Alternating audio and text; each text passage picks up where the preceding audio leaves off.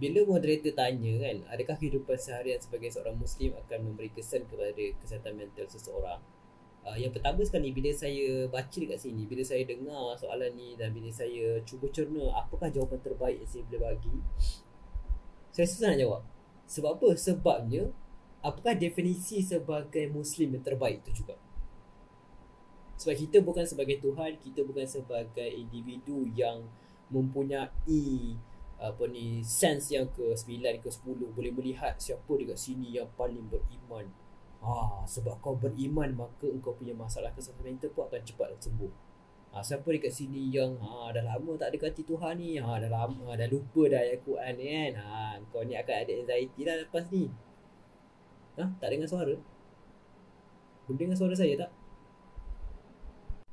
Jadi uh, bila ditanya begini, kita kena melihat juga adakah kehidupan sebenarnya sebagai seorang Muslim tu apakah di, di bahagian manakah kehidupan sebagai Muslim yang memberi kesan sama ada baik atau tidak kepada kesihatan mental seseorang.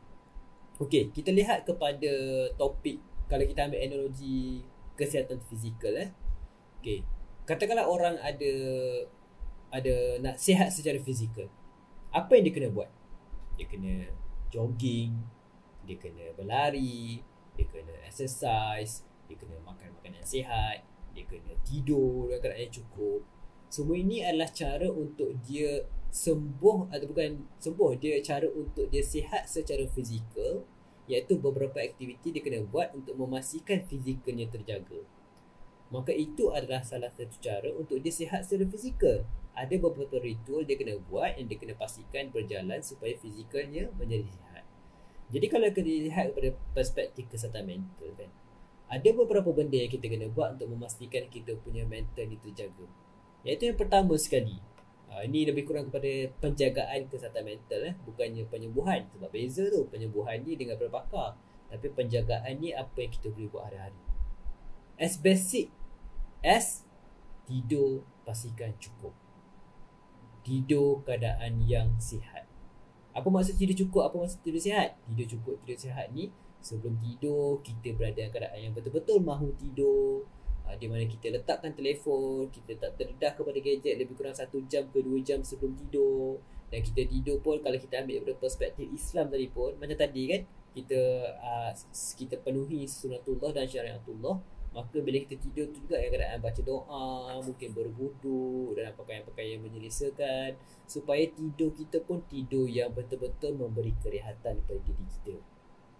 Dan kalau kita lihat daripada sunnah Rasulullah SAW pun nak tidur kan Kalau ingat yang kebas guna uh, selimut atau guna kain beberapa kali Lepas tu apa ni tepuk-tepuk bantal semua tu Baca doa dan baca ni Lepas tu set untuk kita nak bangun subuh atau, atau nak bangun tahajud dan sebagainya Semua itu adalah salah satu cara untuk memastikan kita punya uh, spiritual kita dari segi aktiviti tidur tu terjaga So dekat sini kita dah nampak dah bahawa antara salah satu daripada elemen menjadi Muslim dari perspektif tidur pun dia sudah memberi kesan yang baik kepada kesihatan mental seseorang.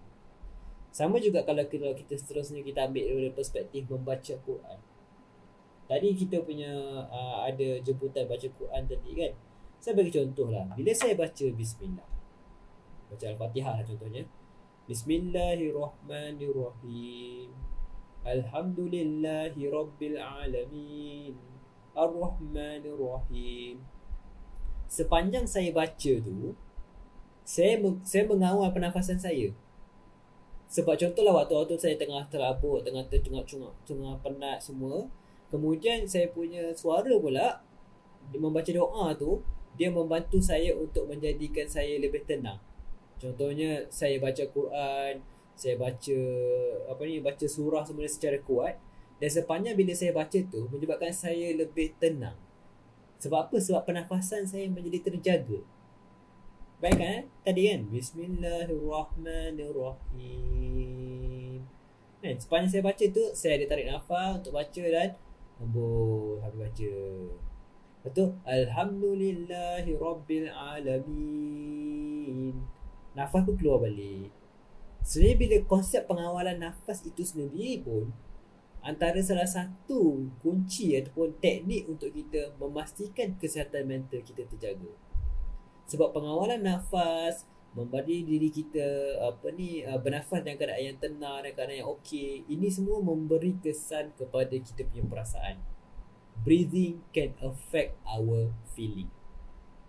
Sebab apa? Sebab bila orang yang serabut pernafasan itu cungak-cungak orang yang penat pernafasannya laju. Jantung berdegup kencang. Nafas jadi cepat perasaan rasa resah. Sebab apa? Sebab emosi kita memang boleh mempengaruhi dipengaruhi oleh uh, boleh mempengaruhi kita punya fizikal. Jadi apa yang kita cuba dekat sini adalah kita cuba nak memastikan emosi kita terjaga dengan memastikan kita punya fizikal terjaga. Iaitu kita kawal pernafasan, kita jaga diri kita ni, kita buat ni, kita buat ni apa, kita pujuk diri sendiri, kita kata diri sendiri, kita okey, cakap-cakap benda yang positif pada diri sendiri. Sebab apa? Sebab kita nak memastikan supaya kita punya mental ni terjaga. Dan antara lagi contoh kalau kita kata sebagai seorang muslim bila kita bersolat. Bila kita uh, semayang semua tu kan. Itu semua adalah tindakan di mana kita duduk satu tempat dan kita fokus kepada bacaan solat tu dan solat macam biasa. Contohnya sekejap lagi semayang isyak kan. Empat rakaat. Maghrib tiga rakaat. Zuhur empat rakaat. Nanti kita duduk atas jadah, kita baca doa, kita baca Al-Fatihah, baca doa semua tu kan. Baca bacaan sujud semua tu. Sampai kita tu, kita telah membuat satu aktiviti di mana kita keluar sekejap daripada keserabutan dekat dunia ni. Keserabutan assignment, keserabutan kerja, keserabutan daripada nak kena prepare ni, komitmen dan sebagainya. Sebab apa? Kita solat dan fokus kepada momen kita dengan Tuhan sahaja. Maka ini juga salah satu tindakan untuk memastikan fizikal dan mental kita terjaga. Sebab apa? Bila kita buat macam tu, kita telah keluar sekejap daripada keserabutan dalam kepala yang menyebabkan mental kita jadi penat tadi tu we just be with ourselves. Kita hanya berada diri kita dan kita fokus buat sesuatu. Mungkin ada orang panggil ni sebagai meditasi ada orang panggil sebagai mindfulness ada orang panggil sebagai teknik menenangkan diri berada pada masa sekarang. Walau apa pun panggilan namanya dia adalah salah satu aktiviti atau ritual yang sangat menyihatkan tapi ingat kan, tadi saya cerita kan, sudah bagi tiga tips ni. Anda kena bezakan semua bahawa apa yang saya cerita ni adalah sebagai aktiviti untuk memastikan kita punya mental terjaga. Dalam bahasa lain, masih ada kesihatan mental. Tapi dia bukannya menjadi penyembuh. Ha, dia bukannya semudah kalau kita ada depression, kita baca Quran, kita akan sembuh. Dia menenangkan kita dalam menghadapi kemurungan tersebut dia boleh menjadi penenang. Tapi dia bukannya penyembuh. Dia bukannya semata-mata kita baca Quran terus sembuh. Tak. Sebab apa? Sebab macam sebut tadi, syariatullah dan sunatullah perlu dipenuhi secara kedua-duanya sekali. Jadi nasihat saya adalah try to kita melihat balik aktiviti kita, ritual kita sebagai Muslim yang kita buat sehari-hari ni dan kita cuba tengok balik adakah kita buat dia sebagai ritual, sebagai perkara yang autopilot sahaja ataupun kita betul-betul menjiwai setiap tindakan dalam uh, aktiviti sebagai seorang muslim.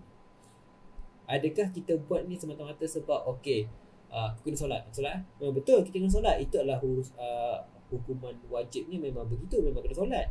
Saya tak nafikan eh? Tapi nak kata bahawa cuba kita jadikan dia adalah satu benda yang menyehatkan cuma kena hati-hati juga bahawa aktiviti ritual yang, yang wajib seperti solat kita janganlah pula anggap bahawa aku kena solat ni sebab aku nak pastikan mental aku sihat. Ha, sebab tu dah terbalik dah.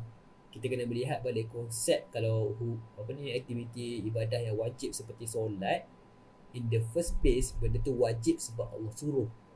Bukannya sebab kita solat ni oh sebab aku nak jaga kesihatan mental aku. Which is good, ada letak rational dekat situ. Tapi jangan lupa kembali balik kepada konsep asas iaitu solat ni adalah kerana Allah suruh kita makan makanan yang sihat, toyib, halal dan toyiban adalah kerana Allah suruh. Aku membaca Quran ni kerana ini adalah ibadah. Ha, bukannya semata-mata bagus kita letakkan rasional tapi jangan jadikan itu semata-mata sebab saja. Ha, jangan kita jadikan macam okey aku baca Quran ni sebab aku nak pastikan aku punya uh, mental terjaga. Bagus tapi jangan jadikan itu satu-satunya. Kita melihat balik kepada konsep asas kenapa ibadah tu muncul yang rasionalnya kelebihannya apa benefitnya itu kita jadikan itu sebagai sampingan okey? Alright, jadi saya harap ini menjawablah ke persoalan daripada moderator tadi iaitu uh, adakah kehidupan seharian sebagai seorang muslim akan memberi kesan kepada kesihatan mental seseorang? InsyaAllah kita berjumpa dalam episod yang lain dalam AP Voice bersama Aiman Psikologi, pengkaji minda manusia, santai dan saintifik.